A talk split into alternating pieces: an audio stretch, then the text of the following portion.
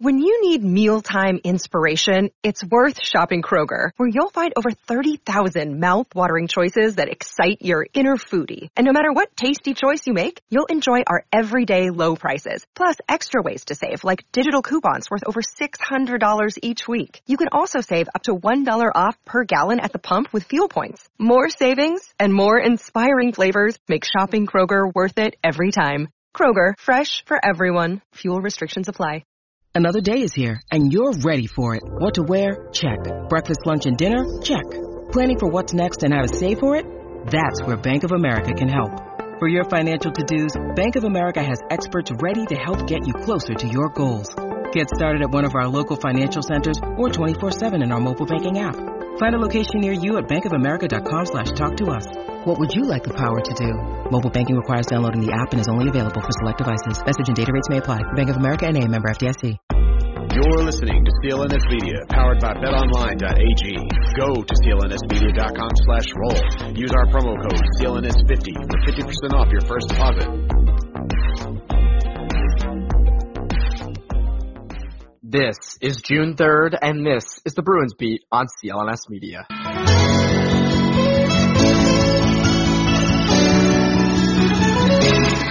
And we're back with another Bruins Beat on CLNS Media. My name is Evan Marinovsky, the official host of this podcast for as long as I possibly can host it.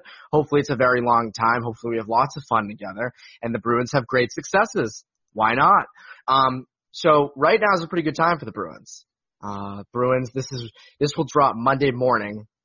So this will drop right before game four. Uh, Bruins are up 2-1 in the Stanley Cup final. Absolutely destroyed uh, the St. Louis Blues in game three, seven to two. That game was absolutely nuts.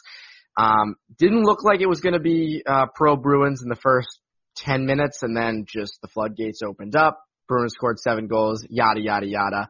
They're probably feeling pretty good going into game four. Um, but for this episode, I wanted to have someone on who is a good voice for the Bruins, really good Bruins writer, really good on Twitter, um, someone fun that everybody sort of loves, and that's Ty Anderson.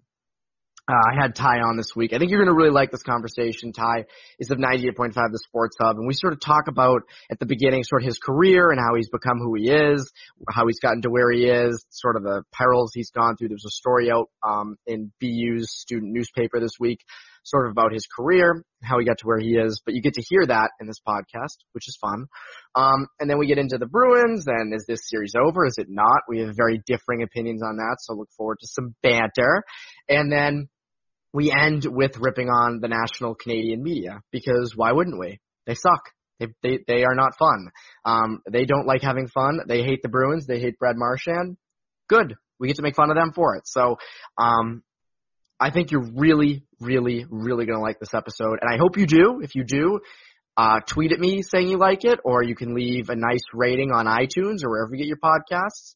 Uh, without further ado, here's my interview with Ty Anderson. And we're here with Ty Anderson of 98.5 The Sports Hub. Ty, what is up? What's going on, man? All right, so uh, it's so nice to have you on. We've tried to have you on a few times past couple weeks maybe making some excuses, not answering. It's okay. It's okay. I'm Maintenance days, right? Maintenance. I know everyone's trying to stay fresh. I'm even feeling it, and I'm 20. I'm, this is my first go with it, and even there are times when I come home from a game at like 2:33 in the morning. I'm just like, I can't do anything tomorrow. I need the day off. No, it's a, it's a real thing, and I think you know, especially when you've been doing it for like 82 games and a whole training camp, you're kind of like, okay, we'll figure this out. I feel bad because honestly, there's like a ton of radio spots that I've been asked to do, and I like outside of Boston, and I just like, no, I can't, I can't right now. I need, I need to unplug my brain. So it happens to the best of us, honestly. Well, everyone's been ever. It's funny. You have this army behind you of people who are calling for you to be on air, including yourself. You're the you're the main guy of it. But you know, to have you on here, I wanted you know you you deserve more airtime, and I've texted you that. You know, I believe that, but I think you deserve more airtime. Yeah, I mean, listen, you control, you control, right? I, I think I'd always, listen, everyone would love to be on more. That's, that's the nature of the business. And, you know, you have to kind of outwork people and show why you can be on. So I like that challenge. I like that opportunity. So I don't worry about that stuff. I try my best not to because I think if you worry about everything that's, that's not happening for you, um, you focus, you lose focus on what you can control and what you should be doing. So uh, yeah, I, listen, I'd love to have my own show, but at the end of the day, it's not happening. So I got to focus on what what we can do now, and that's kick ass on the website and go from there. Yeah, no, it's funny. I know what you mean with the whole like going for what you don't have. Like there, there was times when I was at school this past year where I would see, you know, someone blowing up with a tweet or good Twitter, or a lot of Twitter followers or a story blowing up, and I'm just like, oh, I want to do that. And it's like, you know, just enjoy what you have, do what you got to do, work as hard as you can. Don't look at other people so much, and you'll be a lot better. Uh, this story just came out about you by this kid Chad Jones from WTBU, which I found really interesting. Um, sort of about your background and and how you've gone up the ranks and you know, you you kind of didn't know what to do, and then you you know got a credential with Hockey Buzz. Um, I, my favorite part, and I think the part that is the funniest because look at you now, is uh the part where the meeting at WEEI, which uh, I work for now, but I can say this um, was a mistake. it was a total mistake by them. And I think that, you know, to sort of see where you are now, it's, it's just like, oh my God, what a swing and a miss. But, um, listen, everything I, happens for a reason, right? And, uh, yeah. if it wasn't going to happen there, I'm, I'm very happy where, it, how it all worked out, to be honest with you. Um, being with 98.5 has, has been, it's breathed really new life into my career. Um, I, I feel excited about what we do. Um, it's different, you know, it's a new adventure. Uh, they didn't have a website. I mean, they did, but it was a part of CBS Boston, so it really wasn't their own endeavor. Um, now we're in uncharted waters here. This is totally new for, for Beasley and 98.5, and um, it's great. I mean, what, having a partner like Matt and, and like Matt McCarthy as well, who, who writes for us, uh, Sean Silver writes for us as well. Mass chimes in with an occasional um, column or story. Um, it's awesome. It makes a big difference, and I think that uh, being being on this team, um, it really feels like you know that meeting, if you will, or you know the the, the exit it all made sense. You know, within a month of me leaving and going to 98.5, I kind of felt like, okay, this was the plan the universe uh, had for me for whatever reason. So, uh, yeah, I don't, I, I have no regrets about, about working there. Um, you know, Rob, Rob Bradford's an amazing boss. He was an amazing person to work for. Uh, learned a lot from him, learned, uh, how to be a professional, how to be, how to carry yourself and, um, how to, I think, speak up when necessary. Um, the way, the way that he carried that website and the way that he he kind of coached me and brought me under his wing um, was something I'll never forget. Something I'll always appreciate. Uh, I, want to beat them now. That's how that goes. I want to beat you. Um, okay. You're on EEI.com. Um, but, but that's part of the fun, right? It's rivalries. It's, it's competition. And this wouldn't be fun without the competition element of it. So, uh, I, I don't want to like talk about them too, too much, but it's, it's, I'm happy with how everything worked out to the least you know, you speak of the rivalry thing. I was so f- offended the other day, but then I had to kind of collect myself when I was walking towards the locker rooms and you slew footed me from behind and planted my head into the ground and you said screw EI. What was up with, why did you do that to me? It's setting the tone. It's, uh, game one. You know, you have to go out there and you have to, uh, you have to set the tone early. Uh, it, it, I let you off easy. You should see what I did to everyone else. Everyone else was still, they got, they got busted lips and, and bloody nose. see what you did so. to Kalman. Yeah, no. Kalman is like uh, he's the Chara of uh, of the Bruins beat, right? You don't want to mess with him unless you can uh, actually handle yourself, I suppose. But but uh, but no, no. I mean, I I, I think one of the things that's fun about the beat, and, and one of the things that I really try to carry with carry with me every day is uh, just be cool with everybody. Be nice to everybody. We might not we might not agree on everything. We're not supposed to agree on everything, but I think that natural kind of hey, we're having fun here. You know, I try to bring that to the rink every day, every game. It's this is a very cool job that we all have. Um, even if we're not getting paid as much as we want or it's not full time, whatever the case may be, uh, this is a very cool job. And I think experiencing other jobs and realizing, hey, I don't want to do this forever, um, and having this cool side job that I turned into a full time job was great. I mean, it made me appreciate everything about it because uh, there's nothing worse than a sports writer who hates their job. It's just like, oh. it's like all right, well, then leave then it's like second next to airplane uh, complaints. You know, when when writers are flying somewhere for free and they're complaining that their flight is delayed or that the plane is is rickety. Whatever. Shut up, man. You're going somewhere to do something that every fan in the world wishes they could do. So why are you complaining about it? So. Um, so yeah, no, I, I, I love bringing the energy, bringing the fun, uh, smacking a few people around, whatever. Let's have at it. You know, it's so funny. You mentioned the the um the sports writers miserable at their job. There were a few I met at media day uh, at the cup and sort of during that during this whole cup time who are just miserable people. Like you can talk to them and they're just like, oh, I can't believe I'm here. It's like my fifth Stanley Cup. It sucks. And like one guy was like, yeah, I don't want to have to go viral today because like the only thing I'm known for is be going viral once. And I've written for 18 years. Like I should be known for that. I'm just like, shut up, dude. Be, be happy you're freaking here. Like be quiet. Um, but, uh, let, we had fun with that. This is a Bruins podcast. We got to talk some Bruins. So today, St. Louis Blues head coach, or today we're recording this Sunday night for you people, so you can have a great start to your week on Mondays. But Craig Berube comes out, and I found this really interesting. Craig Berube comes out and was asked about not taking as many penalties, and he says, "I don't agree with all the calls. We were the least penalized team in the league in the first round, in the first three rounds. Not all now of all all of a sudden we've taken 17 penalties in one series. We were the least penalized team in the playoffs coming into this round. Now all these penalties. Now I look at that and I'm like, he lost a game in the last round in the Western Conference Final because of a gaff from a referee. Timo Meier's hand pass to make it to win it in overtime, and the Sharks took a two-one lead. And he didn't say diddly anything about the referees. Why is he suddenly saying stuff now? I really don't know, and it's it's funny because I I look at the penalties, and I think they've been, uh, you know, it's it's what are you complaining about? These penalties are all pretty much legit, and if they're not, they cancel out at the other end with a bad penalty against the Bruins. I think both teams have been able to complain. I don't think either team should complain, though. I think it's been very clear what these referees are trying to do, what they're trying to get a handle of, uh, what they're going to let slide, and what they're not going to let slide. So I don't understand his complaints. There's been, if anything, he should be mad at his team for taking so many offensive zone penalties. I think that's been there's been four or five in this series alone that they've taken in the offensive zone you can't do that. You learn that at a very young age that that is a no-no, and they keep doing it again and again and again. So I don't know what he's complaining about. I guess maybe he's trying to work the refs a little bit. I thought David Backes did this slightly uh, in after game two. He was working the league more than the refs when he was saying, you know, if I make that hit, I'm out for games.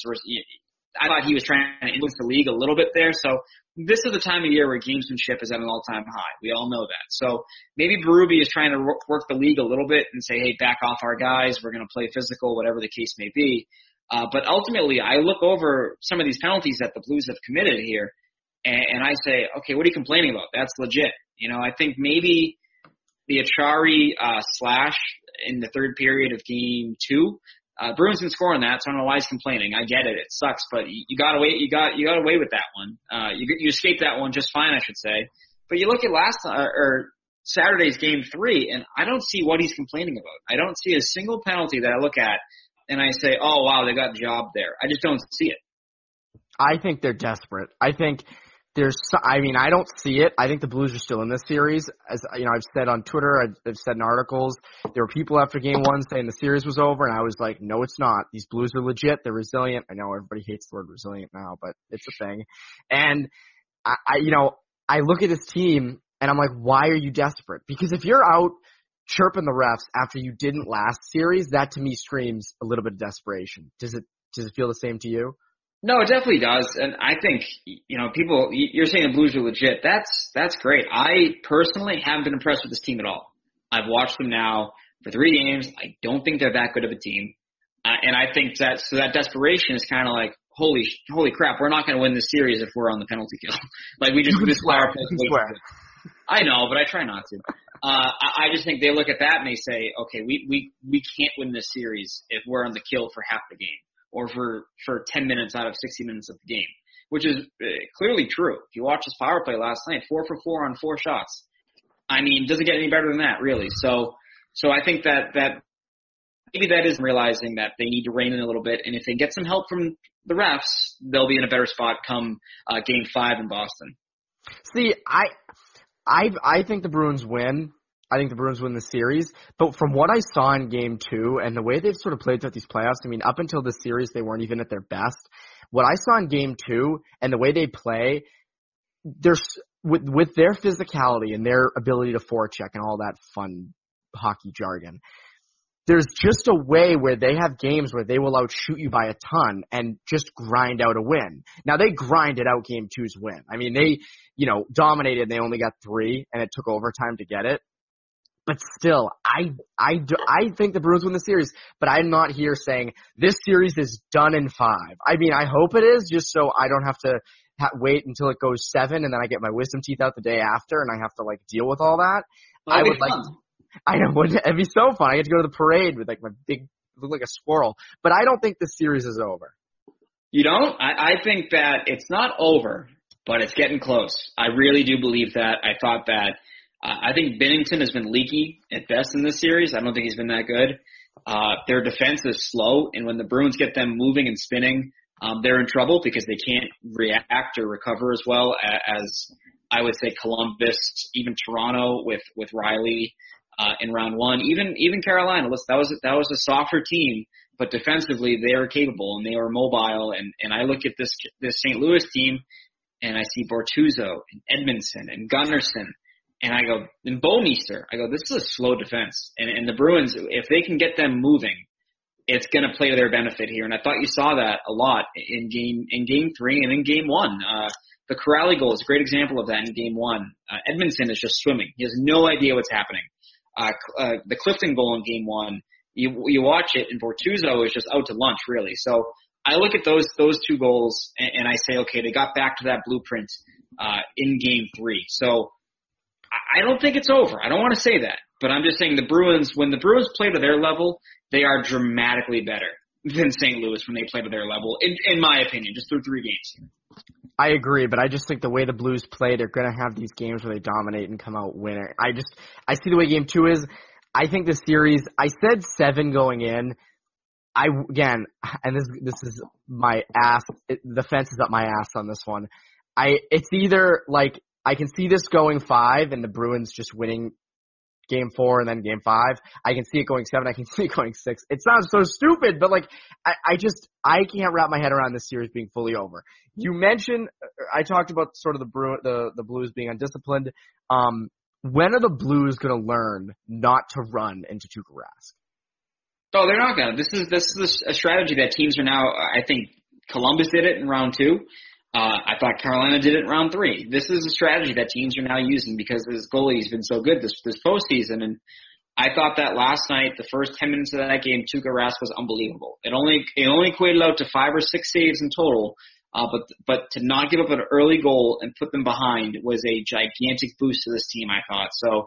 I think teams now they're saying, okay, this guy's a brick wall. What can we do? Well, let's throw a 200 pound body at full speed at it and see what happens. It's it's it's a strategy that is cheap and it's underhanded, but this is that time of year. Any means necessary to win a game or to, to get an advantage, teams are going to do it. And I think that's probably the best way to beat this guy now because he has looked so locked in.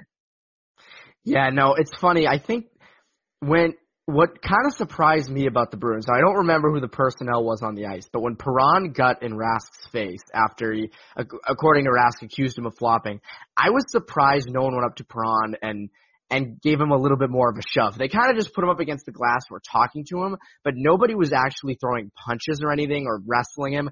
I was surprised because I feel like if that happens five years ago, he's dro- he's got to drop his gloves there. But this Bruins team didn't really do anything.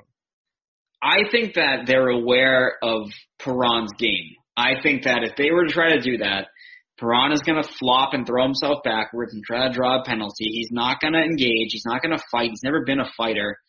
Uh, he's always been more of a an agitator, a you know, a, a, a skilled, a less skilled Marchand, but equally annoying. Uh, so I think that was a big reason why they weren't that they just didn't take the bait on that one. They said, no, that's fine. Then I think they trust their goaltender to handle himself. As weird as that may sound, they know that Tuukka's not going to drop the gloves and start throwing hands, but they know that he'll laugh in his face, and that's exactly what he did. So maybe that's the best way to handle that, right? You don't give them any sort of emotional lift. You just laugh at them and, and let the scoreboard do the talking, which they clearly did. Yeah, Michael Hurley tweeted the picture um, of Rask physically laughing in Perron's face. I thought it was thought it was brilliant. Um, and you mentioned the saves he made in the first ten minutes of that game. The one on Tarasenko I thought was the best. Tarasenko had a wide open look in front of the net, and I mean it. It didn't look unbelievable. It was sort of a you know where he was shooting it from that it was such a great save, but I mean, my God, for Rask to be able to sort of stay as composed as he does, I think that's one of the big misses on Rask. I'm not going to get into it because, again, like we could do a whole podcast on people over or undervaluing Rask. the way he stays composed on a lot of those shots and makes them look easy, I think it was that was why the Tarasenko one didn't look as flashy as as probably other goalies might make it look. No, exactly. And I think his his poise and his patience to wait out shooters has been has been one of his biggest strengths this year. Uh, people get on him because he's not aggressive. He's not Thomas. He's not Khudobin. He's not even, you know, you look at Mrazek in round in in the first two rounds, the way he was challenging shooters. He's not going to be like that. He's going to wait you out, and he's going to use his patience and his poise and his and his skills to to sort of steal the shot, to to, to steal what would be a goal. And it's been working so far. I, I can't complain with anything Tuukka has has done this far done so far. And my favorite part about it is that when he does give a bad goal, when he does give up a, a, a leaky sort of rebound, he buckles down and, and he doesn't let it sort of snowball or fester. The the Gunnarsson goal to end game two, I didn't love it. I I, I thought you know it, it listens through traffic and that that causes problems, but you, you'd like a save there. I thought personally. Um, so I look at that and I thought the response in Game Three was what you needed. It, it's it's he's been great at that this year. I think that after a loss in this postseason, he's only given up 11 goals, six games. Uh, that's what if you if you get that out of your goaltender after losses, you're going to win the following game almost every single time, and they've done that. All right, so before we get more into Bruins talk, I want to tell you about my good friends over at betonline.ag. They're more than just some online betting platform. There's a lot of them out there, but none are quite like betonline.ag. Their approach is focused on the player and they built their incredible reputation on offering you, the clients, nothing but the best. From cutting edge technology to enticing promotions and the latest sports betting odds, they have it all. They're famous for their sports book where there are live lines on all major sporting events across all the major sports, including the NHL, which is pretty big this time of year. Their live betting feature allows you to bet on your favorites quick and easy and in real time. I told you that everything. If you'd like to bet on the Stanley Cup games or any of your other favorite sports, you might have a lot of them, use my personal promo code CLNS50 at clnsmedia.com backslash NHL Bruins to get 50% cash back on your first deposit.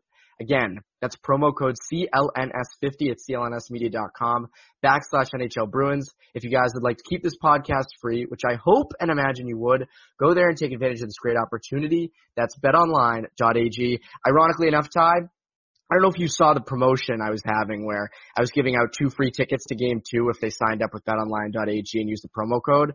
A guy won them through my link. Everyone at CLNS had the link. The guy who won it won it through my link, which was like the coolest thing in the world because oh my god, like I just got this guy two free tickets to to game two, which was which was pretty crazy. Um, you are the hero that the people need.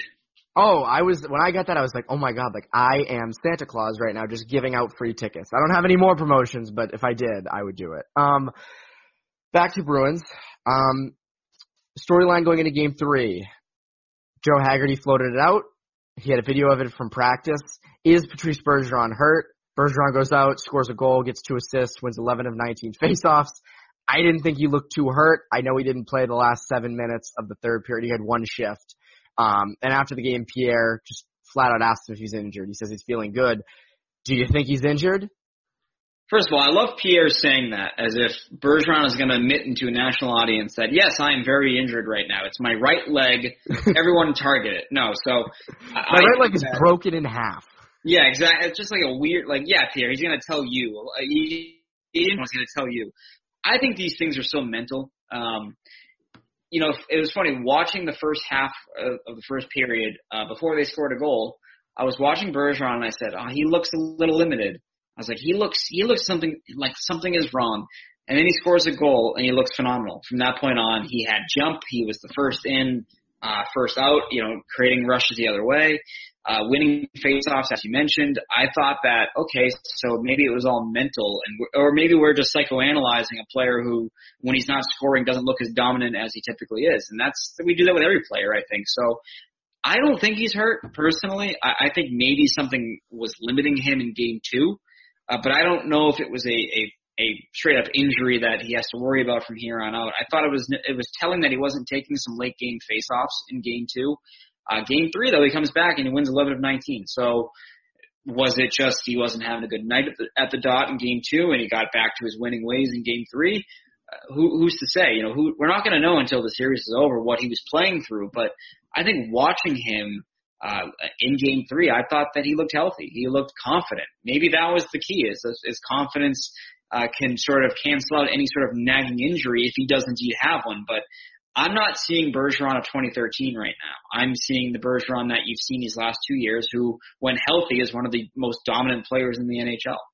Yeah, I don't, see. I think if he's dealing with anything, it's something minor, which is like what everybody's dealing with this time of year. I didn't think he looked hurt. I thought he looked fine. Um, ironically enough, though, out of the four lines, this goes to show you how deep the Bruins are. This is reason number 755 why the Bruins are so deep. Last night, the Krejci line played the least minutes. They played the least amount of minutes, which is which like most people would look at and go, "Oh, your second line isn't playing the most, like isn't playing the second most, like what the hell?" But the Bruins really have. I mean, every one of those lines right now, the Coyle line is playing phenomenal. Fourth line, Kuraly line, unbelievable. It's like the Krejci line's really right now your fourth line, right? It is. It's been your weak link. I think DeBrusk can give you more. I, I think uh, Krejci can give you more. David Backes is in a weird spot right now where I didn't see what he finished with in, in game three, but the first two games I think he played eight and a half minutes and then ten minutes. Um, so so he seems to have fallen out of favor.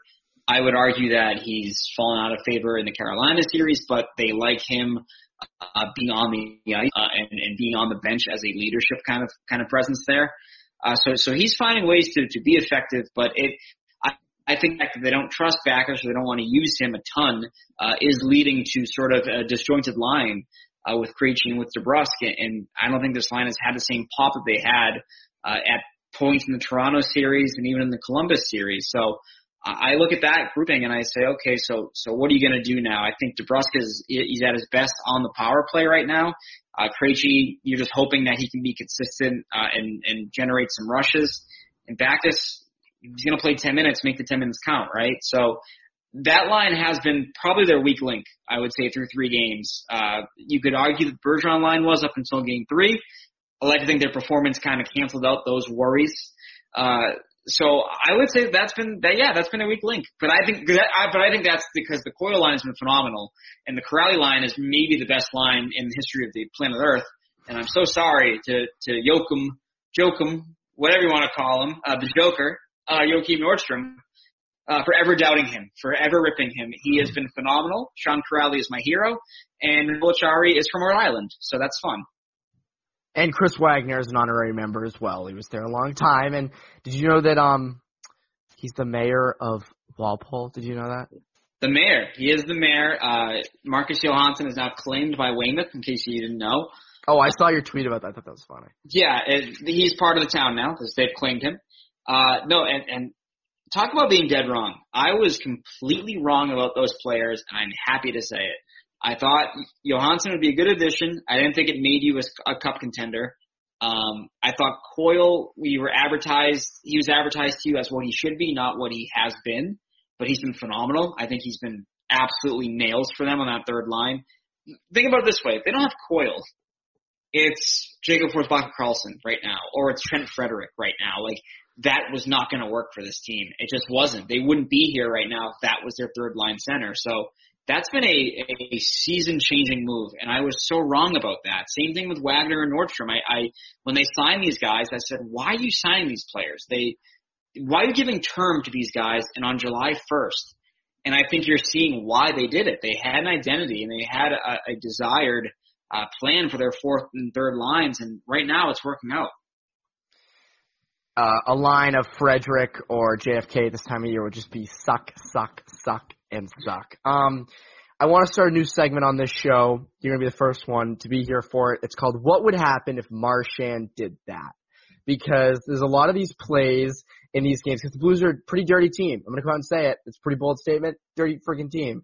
Um, see how I didn't swear there? I can't even swear on my own thing. Um, it's hard, right? Because you know why? Because if I swear here, I'm going to swear on the radio, and then I'm going to get in trouble and and get fined, and I don't have the bankroll to get deal with the fine personally. No, that's the thing, and I, I don't want it to be like, oh, it's a swearing thing, and I don't want to make, as you said, I don't want to make it commonplace and I just drop f bombs. Um, but number one play last night that if Marchand did, I think the world would explode five seconds into the game, Sammy Blice, however you say his name, just absolutely steamrolls Backes right to the head. If Marchand does that, what happens and who flips out? First of all, it's Sammy Bleh! to quote, to quote that's what it is. So it'll be Sammy Bleh from here on out. Um, I think that that everyone would lose their mind, and my favorite part about that is, and and no one wants to admit it, he catches him up up high. David Backes is quite an actor. He immediately grabbed at his face, and you would have thought that Backes was dying. And, he has concussion history. I gotta, I gotta note that obviously. But I thought Backes did his part to kind of sell that and try to get a try to get a power play uh, 10 seconds into the game, which again would be a great move based on how the power play played last night. Backes knew he knew the power play was going to kill it, and he said, "I'm going to get I'm going to get us an opportunity here." So, but no, if Marchand did this, there would be riots in the streets. Uh, Ken Campbell would announce that he was quitting hockey because he couldn't deal with it anymore. Good, uh, leave. Goodbye, Ken Campbell. You dressed like crap. He had the Jesus sandals on media day. Did you see that? He was wearing blue on blue with Jesus sandals, and I was like, dude, the door is right over there. You can leave. Ken Campbell ruined my audio because uh, I was in the back for uh, Cassidy and Sweeney, and they started a little early. They started at like 11:38 instead of 11:45, and so like six minutes into my the recording their answers, and thank God it was transcribed by the way, because I would have lost my mind if I couldn't. Six minutes into my my recording, you hear Ken Campbell's voice, and he goes, "It's supposed to start 11:45," and I'm like, "Oh, awesome! Now I have this on my iPhone instead of the the GM who's answering questions. That's great." Uh, so, so yeah, no, but if this happened, the Canadian media would lose their mind because they always do. They, they hate Marchand. They're all Leafs and Canadiens fans, and they pretend to play journalists. Uh, so I think, yeah, that'd be fun though. I love that. I love when the Bruins make other writers and other fan bases lose their mind because that means the Bruins are back to their winning ways. Canada and the national media, they can't handle the Bruins well because they're doing it the wrong way. Oh, it's not pure. Okay, look at the Blues, look at the Bruins. Right now the Bruins are the, the, the angels in my opinion. So yeah, if Marchand did this, it'd be a lot of fun right now. Um, I think da- something would trigger Damien Cox into the back of his head, just blowing directly off his head. Um, he looks like a penis. Sorry, uh, go go on. I haven't looked too much at his profile picture, but the guy is just a total, total tool bag. Um, and then because we're going a little long here, I'll cut it to just a second play. David Perron pushing Rask. If if Brad Marchand pushed a goalie, whether he got in his face, whether he pushed him like he did at the end, like if he did that to Carey Price or Frederik Andersen or any of these Canadian goalies, I am almost positive Pierre LeBrun would like come down like Tarzan with his rope and just start punching and noogieing Brad Marchand, and you'd see like Damien Cox join him, and Ken Campbell would come on in, and and and and everyone would just drop in like soldiers to just berate Brad Marchand. See, I love this because it kind of happened in Game One. Uh, when Marchand skated by Binnington and kind of threw a shoulder into him, they went shoulder to shoulder, and no one freaked out as much as I thought they would. So I kind of liked that. Um, but no, it, it I live for the chaos of Brad Marchand. I really do. Uh, it's it's one of those things that, first of all, it's a content gold mine. He is unbelievable. Um, and also, I think you need villains. I've always said this: you need villains in sports, and and I think Brad is a perfect villain in the NHL uh, for what he does and how he makes everyone uncomfortable.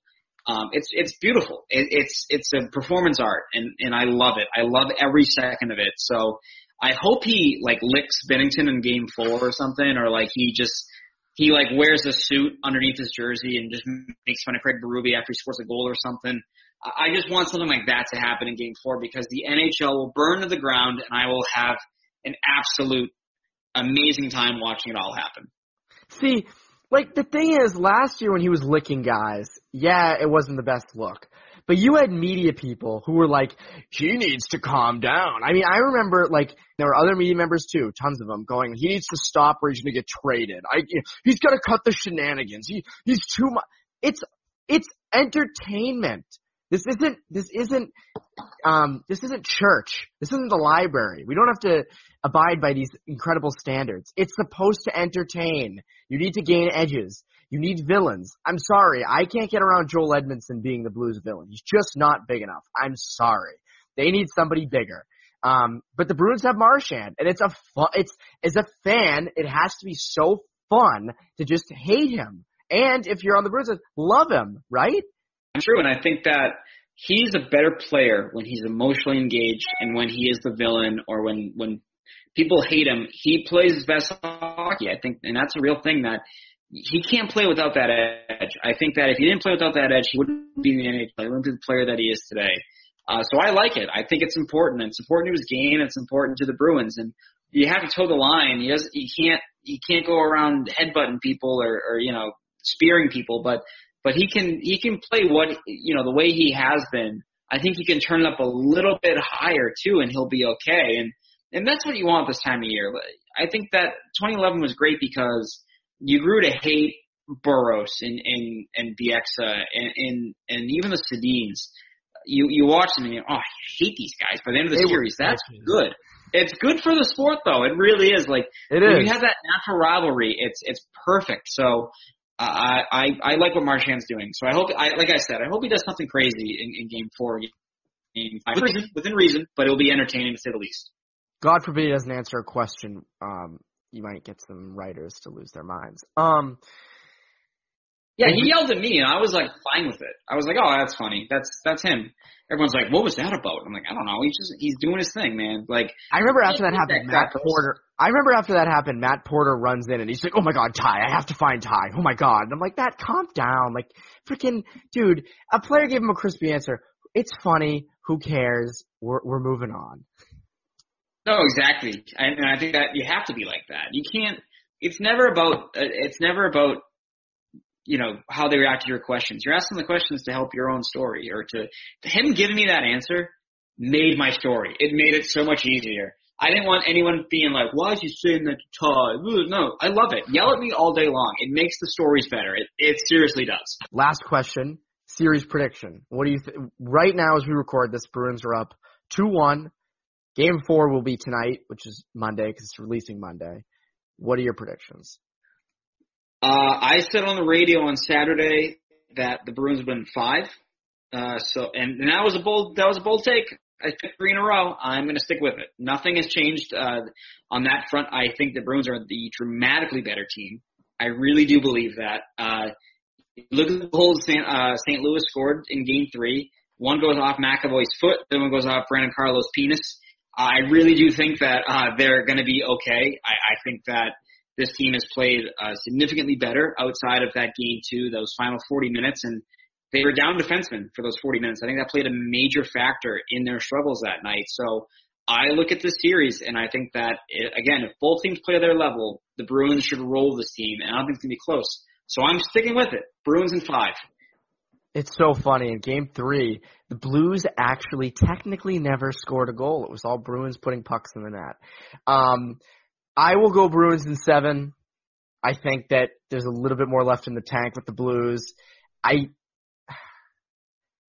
I wouldn't be surprised to see the Bruins win game four and then the Blues just find weird ways to win game five, win game games five and six.